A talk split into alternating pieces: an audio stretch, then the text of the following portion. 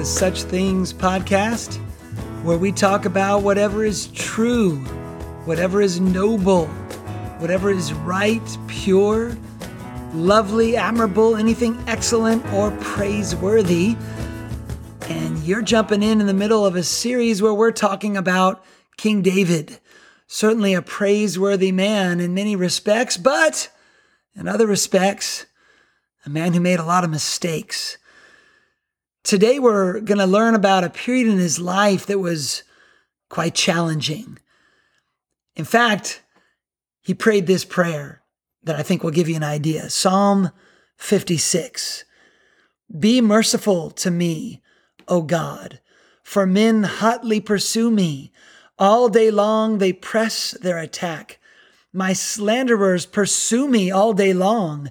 Many are attacking me in their pride. When I'm afraid, I'll trust in you, in God, whose word I praise. You know, in our last podcast, we looked in 1 Samuel 17 and we saw how David, uh, he, he rocketed to fame and success after taking out Goliath. But right on the heels of that, we're going to see that Saul, King Saul, descends into madness. And so David is forced to go on the run. You know, um, power can can mess people up, can it? It's like if if anger or arrogance is lurking in your heart, then then a little bit of power can be like the, the spark to the powder keg or, maybe maybe more like the the moisture to mold, like it's going to grow steadily. I mean, think about it. We see it in stories and movies, right? Think about the the dwarf king, you know, in The Hobbit. Uh, with with the Arkenstone, it was like the key to his power, but he developed like like like gold sickness or whatever, you know, from just this, the lust for power and wealth and kind of like the, that other king in Lord of the Rings, the king of Gondor, who was like possessed by some kind of a, of a spirit. And maybe, maybe I've lost like over half my crowd. You're like, we don't watch that, that stuff. Well, how about Walt in Breaking Bad? How about Killmonger in Black Panther? Anakin in Star Wars? All these people got a little taste of of power. And they were otherwise like they seemed to be pretty good-hearted people. But man that power it spread in their heart like mold like a sickness. Um you know david he had a pretty good heart it seemed. I mean he said he was the man after god's own heart. But it's almost like god was going to make sure that with david all vestiges of selfish ambition got fully burned out of him before God was going to turn power over to him. You know, would he maintain his integrity? Would David maintain the, his God focus that we saw in our last podcast? Because Saul did not. Well, let's go on to 1 Samuel 18. Let's see what happens in the aftermath of a giant killing. 1 Samuel 18, verse 1.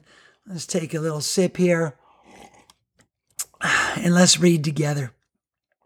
After David had finished talking with Saul, Jonathan, as Saul's son, became one in spirit with David, and he loved him as himself. From that day, Saul kept David with him and did not let him return to his father's house. And Jonathan made a covenant with David because he loved him as himself. Jonathan took off the robe he was wearing and gave it to David, along with his tunic and even his sword, his bow, and his belt. Whatever Saul sent him to do, David did so successfully that Saul gave him a high rank in the army. This pleased all the people and Saul's officers as well. When the men were returning home after David had killed the Philistine, the women came out from all the towns of Israel to meet King Saul with singing and dancing, with joyful songs, with tambourines and lutes. As they danced, they sang, Saul has slain his thousands, and David his tens of thousands. Saul was very angry. This refrain galled him. They've credited David with tens of thousands, he thought, but me with only thousands. What more can he get but the kingdom? All this from a little song. Amazing how jealousy works. It says, From that time on, Saul kept a jealous eye on David. The next day, an evil spirit from God came forcefully upon Saul. You have to wonder is this, wait, an evil spirit from God? Like, is this from God? Or is this more just the, the, the, the writer here just sort of observing what happened and crediting this to God? I, I don't know. I think this is an interesting study and honestly, in like mental illness and spiritual attack and uh, struggles with sin and jealousy. I think all these things kind of work together in our hearts and our minds to create a, a pathology, an attack.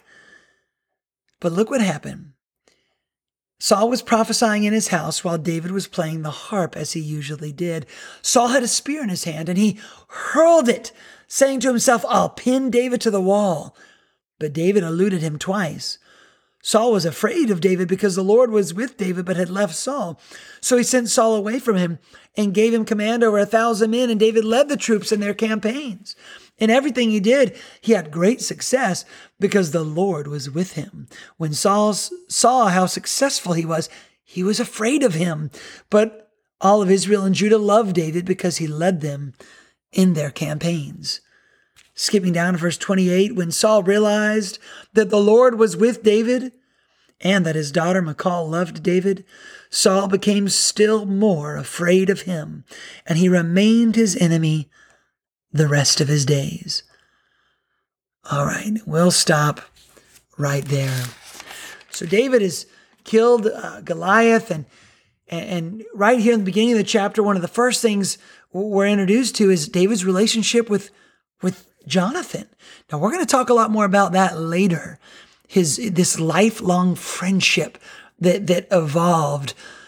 An unlikely friendship, by the way. We'll talk more about it later, but for now, just note this. It was an unlikely friendship.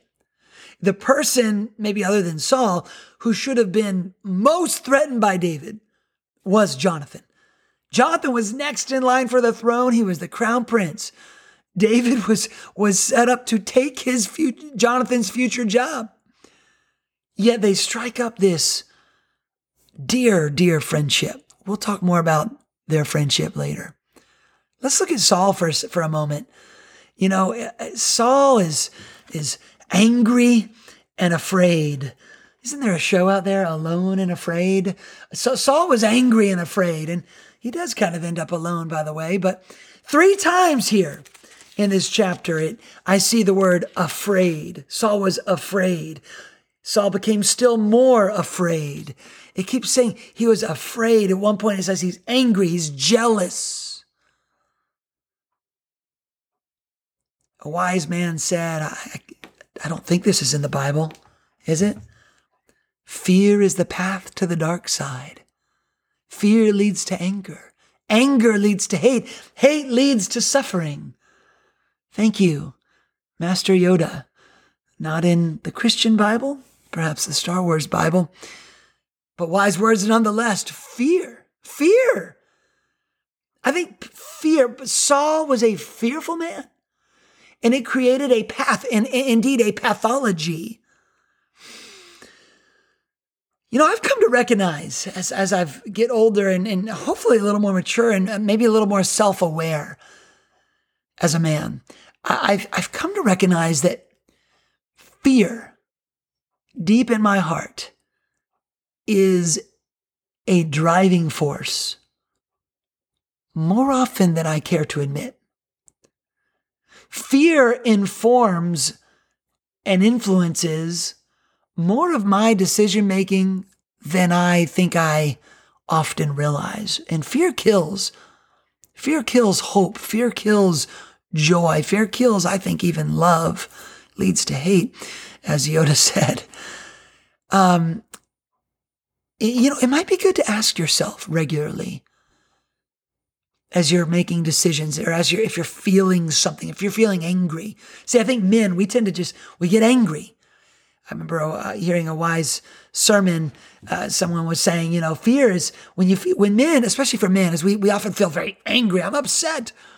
Anger is like a check engine light on the dashboard.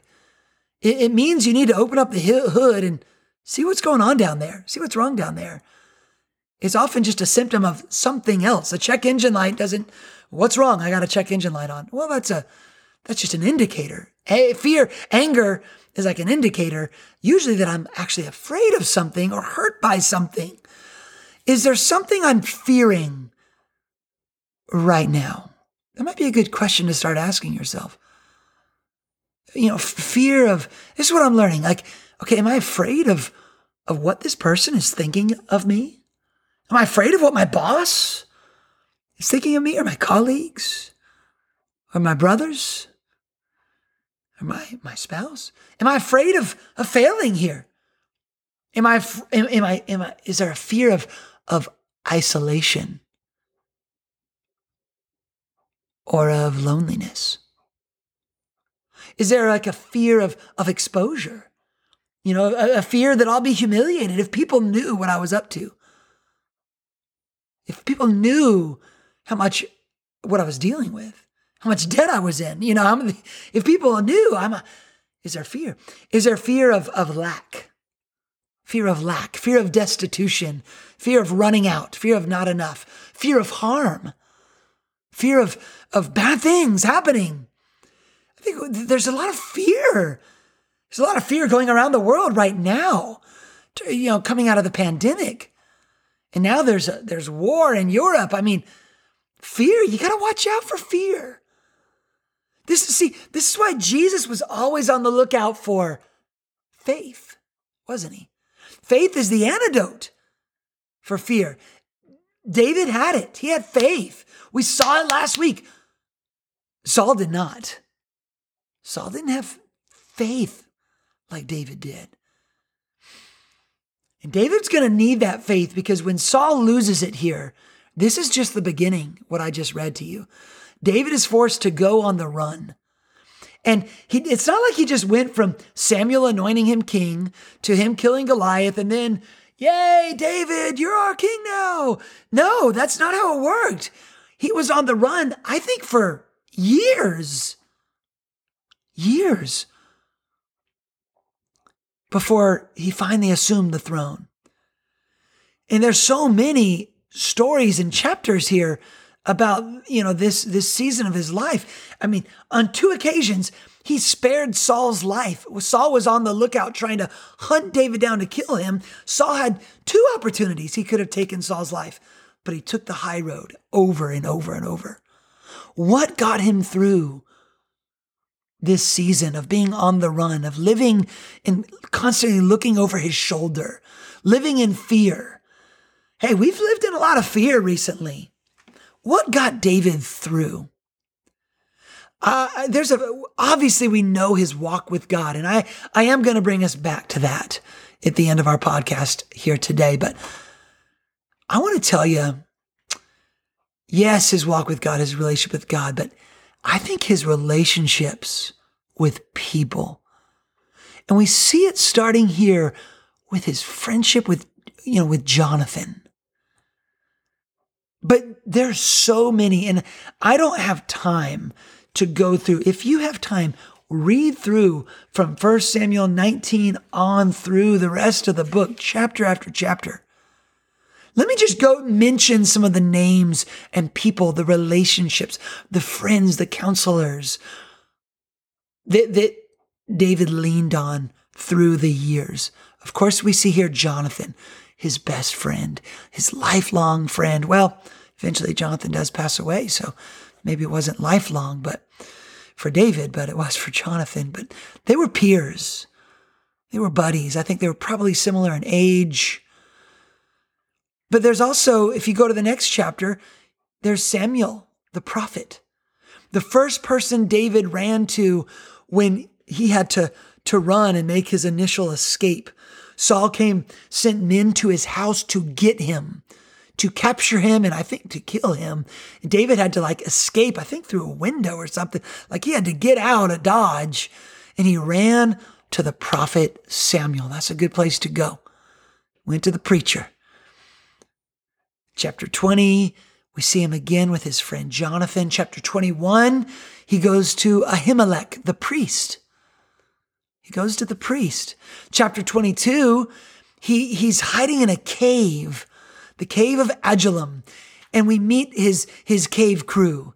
It says they, a bunch of people, in fact, it, it swelled into a group of hundreds of the people that were in distress and discontented and in debt. And it says he became their leader.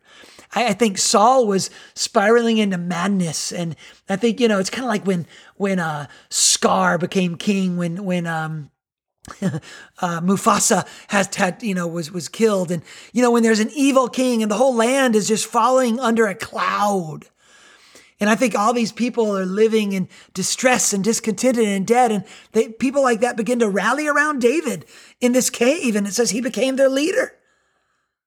I think they were the future mighty men, but I think initially they were probably a pretty ragtag bunch and probably a pretty bitter group of people.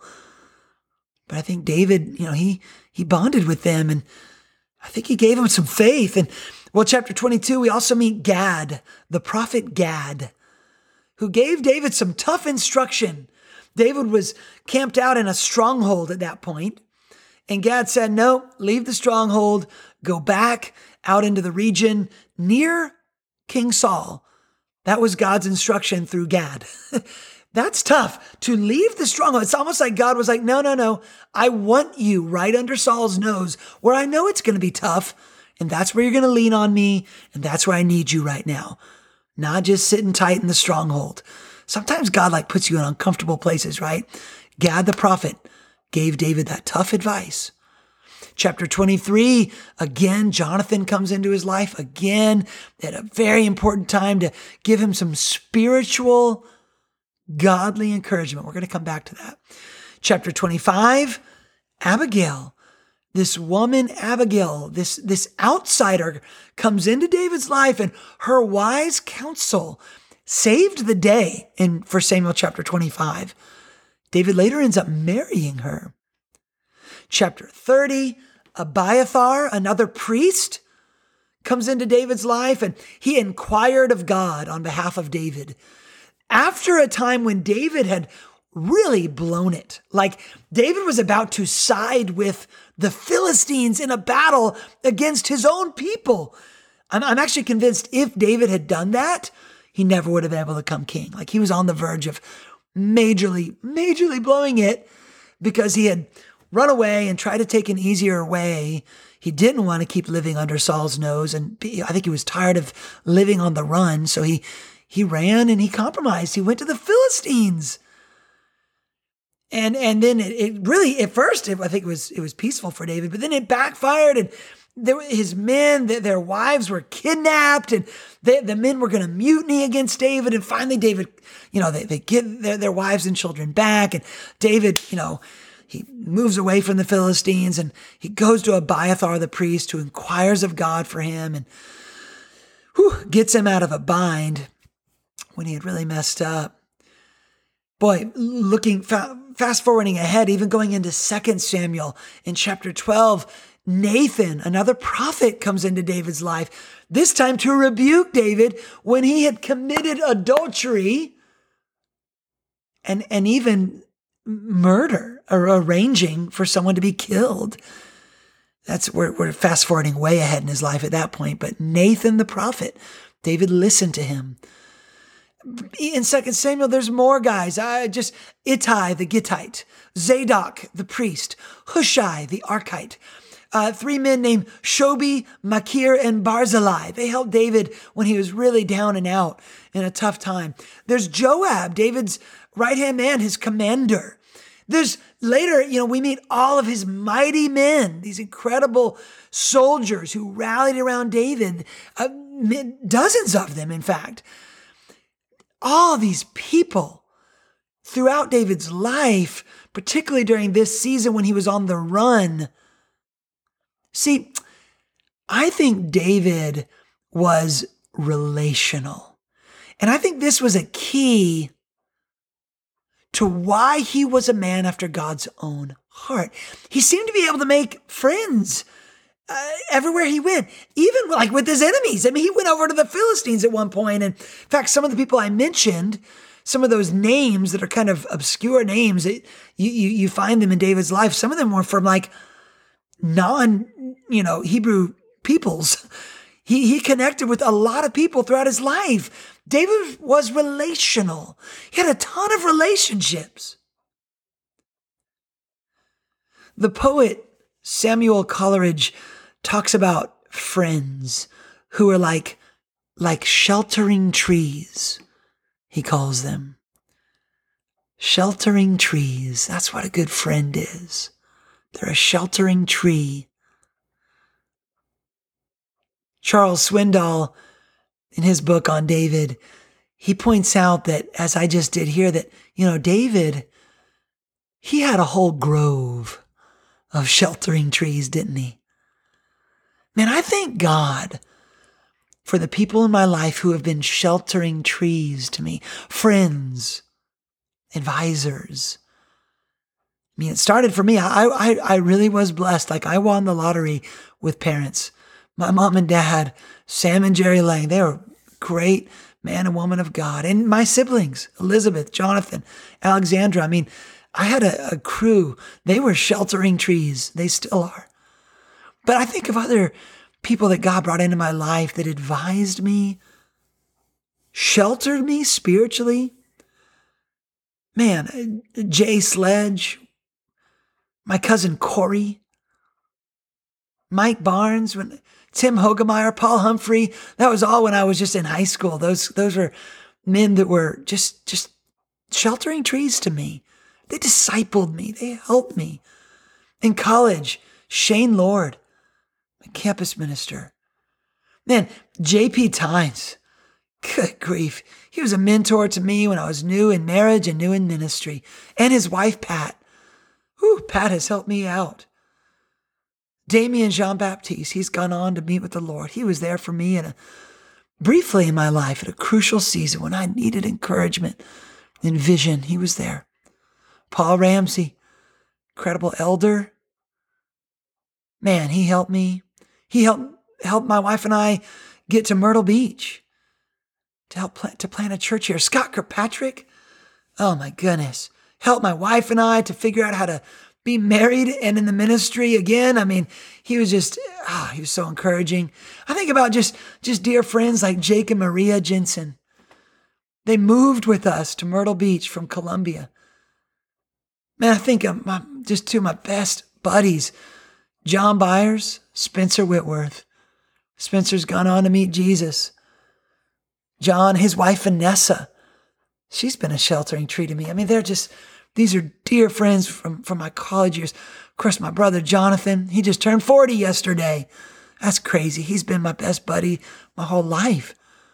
Ryan Novak, Marcus Thomas, Freddie Bellamy, Lamar Burnham. I mean, I've got so many brothers and sisters, and of course, none other than, none more so than my wife, Lisa. Man, I've got a grove of sheltering trees. I mean, Lisa, we, we got to go to the beach on Monday, had a little date, just took a walk by the beach. It was a beautiful spring day. And I just thought, man, I get to be married to this girl. We prayed together, we talked together. She encourages me, she believes in me. All these people have believed in me, spoke wisdom into my life. You know what they did? Look what Jonathan did in chapter 23, verse 16 of 1 Samuel. Man, Saul was pursuing David's life. This was a tough time. These years had to be rough for David, the young man David. And it says in um, in verse 15, while David was at Horesh in the desert of Ziph, he learned that Saul had come out to take his life. And listen to this Saul's son, Jonathan, went to David at Horesh and helped him find strength in God. Don't be afraid, he said. My father will not lay a hand on you. You will be king over Israel. I will be second to you. Even my father Saul knows this. the two of them made a covenant before the Lord. Man, what a friendship. They made a covenant, but it said he helped him find strength in God. That's, guys, that's the kind of friends you're looking for. Friends who help you find strength in God. Would David have made it without Jonathan? Y'all, as I've been studying David these past few months again, I've, I've kind of wondered, I don't know that there is a David without Jonathan. Certainly there's no David without this, all these list of names. I mean, David needed these relationships. Guys, I think we've got to learn from this. Listen, listen, I don't know where you're at in your life right now, but let me tell you, you need some sheltering trees. If, if, if the trees are, are, are lilting or wilting your relationships, you know, they're kind of struggling. Let me listen to this. Here's, here, let me share these, these thoughts with you. One, like David, we need relationships to get to heaven.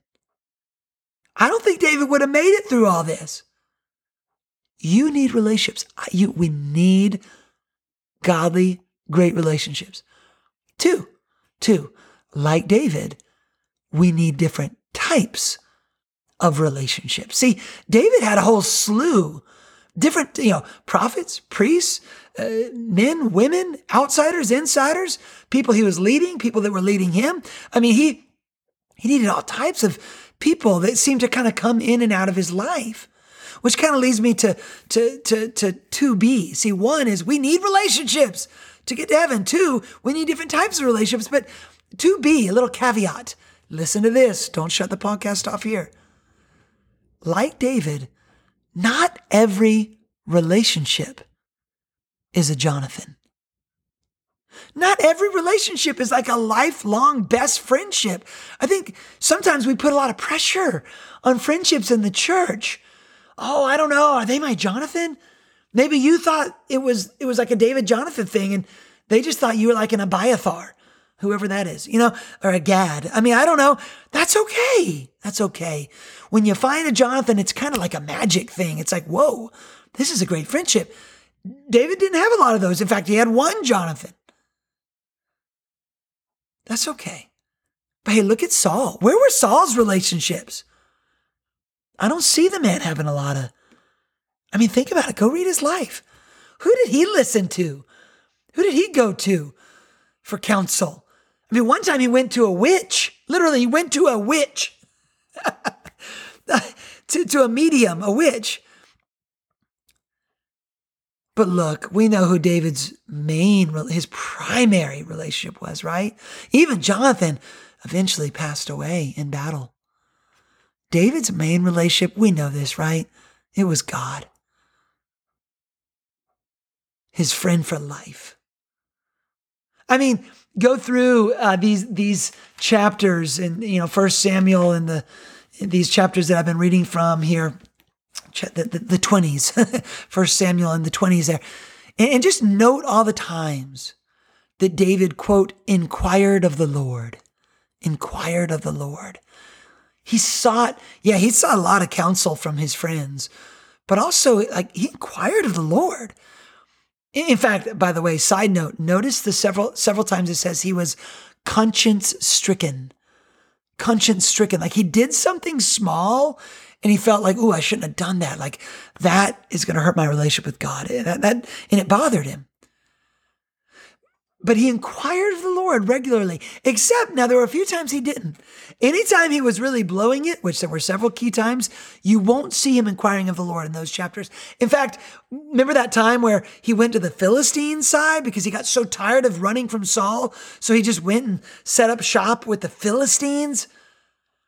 When he did that, it says in chapter 27, it doesn't say inquired of the Lord when he did that. It says he, quote, thought to himself. We get a lot of trouble when we think to ourselves. When we're not, not, I'm not saying when we think for ourselves, we to think for ourselves, but he thought to himself. He didn't inquire of the Lord. He didn't pray about it. He didn't bounce it off, off of Abiathar or Samuel or even God. He just thought to himself and he almost blew it. You know, David let God give him the throne. I noticed that when I read this season of his life. He never took the throne. Even when he had the chance to do so, he let God bring it to him. See, David listened to God and he listened to his friends. He was a listener. He messed up a lot, but he was will. Usually, after he blew it, God would send someone into his life and he would listen to them. And he would listen to God. Who are your sheltering trees? Your encouragers, the people who help you find strength in God, the people you listen to. Maybe it's time to get out our shovels and plant a few. Say, man, I, I don't have a lot of those. We'll start planting. There's an old Chinese proverb, right? When's the best time to plant a tree? 20 years ago. When's the second best, best time to plant a tree? Today. Pick up your phone after this podcast. Maybe you're listening on your phone. Pick up your phone. Call a sheltering tree. Call one of your old friends. Call a spiritual friend. Call a new friend. Remember, as my grandma always said, if you want a friend, be a friend. Go be a friend. Start cultivating, start fertilizing a sheltering tree type of friendship. And never forget, Randy Newman wrote a song, You Got a Friend in Me. Wasn't that from Toy Story? Randy Newman may have written the song, but God said it first. Even if you feel like I don't have a friend, you do in God. David always had a friend in God, and so do you, my dear listener. Maybe you feel lonely right now. Maybe you feel friendless. You're not. You're not. God loves you. God wants you to come to Him, to walk with Him, to be a friend of God. Go look up that old that song from 15 years ago. I am a friend of God. Go listen to that song. God's your friend. You know, David's relationship with God, it's laid out for us in the book of Psalms. Just go read some of the Psalms. David expressed all of his feelings all through the book of Psalms. Maybe you need to go read some of the Psalms. Go sit outside of this beautiful spring weather we've been having here in Myrtle Beach, at least. Read some of the Psalms and express your heart. Share your heart with your friend, God. That's what David was doing in the Psalms. He expressed all kinds of stuff to God certainly worship and adoration, but also all kinds of stuff, all of his highs and lows. To start this podcast, I read from Psalm 56. To end this podcast, I'd like to read from Psalm 57. It says David wrote these words, he prayed this prayer, he wrote this song when he had fled from Saul into the cave. Remember, I mentioned that earlier. He said this have mercy on me, O God. Have mercy on me. For in you my soul takes refuge. I will take refuge in the shadow of your wings until the disaster has passed. I cry out to God Most High, to God who fulfills his purpose for me. He sends from heaven and saves me, rebuking those who hotly pursue me. God sends his love and his faithfulness. I am in the midst of lions. I lie among ravenous beasts, men whose teeth are spears and arrows, whose tongues are sharp swords. I think that was his cave crew. I think they were a rough crew at first. Be exalted, O God, above the heavens. Let your glory be over all the earth. See, David always found a found a way to praise God even in these dark times. He continues, They spread a net for my feet. I was bound down in distress. They dug a pit in my path, but they've fallen into it themselves. So my heart is steadfast, O God. My heart is steadfast. I will sing and make music. Awake, my soul. Awake, harp and lyre. I will awaken the dawn. Maybe you need to get up early tomorrow morning and awaken the dawn and go and read these words before the Lord. He closes out, I will praise you, O Lord, among the nations. I will sing of you among the peoples. Maybe you need to sing to God. For great is your love, reaching to the heavens. Your faithfulness reaches to the skies. Be exalted, O God, above the heavens. Let your glory be over all the earth. I love you, and I'll see you next time.